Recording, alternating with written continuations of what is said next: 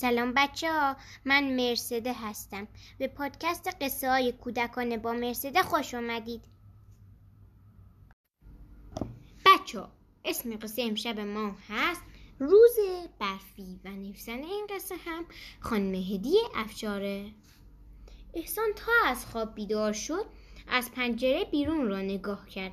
همه جا پر از برف بود. او از خوشحالی چشمهایش را باز و بازتر کرد و همه جا را نگاه کرد. تنها فقط یک رد پا در بین برف ها بود. به غیر از آن همه جا یک دست سفید سفید بود. احسان با عجله به آشپزخانه رفت. مادرش صبحانه را آورد. او با عجله نشست و شروع کرد به خوردن و گفت می‌خواهم بروم آدم برفی. درست کنم. البته فکر کنم مجید و سعید هم با من بیاین تا برف بازی کنیم. هنوز چایش تمام نشده بود که صدای زنگ خانه آمد. بقیه چایش را سر کشید و بلند, بلند شد. در را باز کرد. سعید و مجید آمده بودن دنبالش. احسان سری کلا شال گردن و کاپشنش را پوشید دستکشهایش را برداشت و همراه آنها دوید توی کوچه آنها با خوشحالی بالا و پایین میپریدند برف بر می داشتند و گوله می کردند و به سمت هم می داختند. آنقدر می و بازی می کردند که اصلا سرما را احساس نمی کردند. خیلی زود آنها برف را کنار دیوار ریختند با برف یک سرسره درست کردند و نوبتی نوبتی سر میخوردند. آنقدر کیف می‌داد که اصلا خسته نمی شدند. خیلی وقت بود اینجوری برف نباریده بود. خ... احسان همان جور که جیغ می‌کشید و سرسره سر می‌خورد گفت بیایید آدم برفی درست کنیم.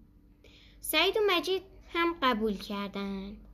آنها با هم برف جمع کردند. یک گوله خیلی بزرگ برای تن آدم برفی درست کردند و با دو تا چوب هم برایش دست گذاشتند. یک گوله دیگر هم درست کردند و به جای سر گذاشتند. احسان رفت و از خانه هویج و دکمه برای بینی و چشمهای آدم برفی آورد. دیگه آدم برفی کامل شده بود. سعید شال گردنش را دور گردن آدم برفی انداخت و کنارش ایستاد. مجید هم از آنها عکس گرفت.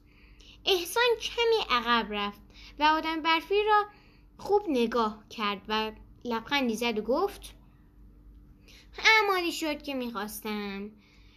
در همین لحظه مادر احسان آمد. داشت به خانه مادر بزرگ می‌رفت برای همین کلید خانه را به احسان داد و رفت.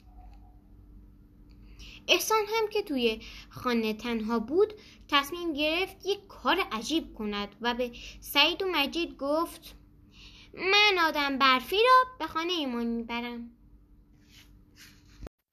سعید و مجید گفتند که این کار درست نیست اما او قبول نکرد و آدم برفی را هر جوری بود به خانهشان برد. احسان که حسابی یخ زده بود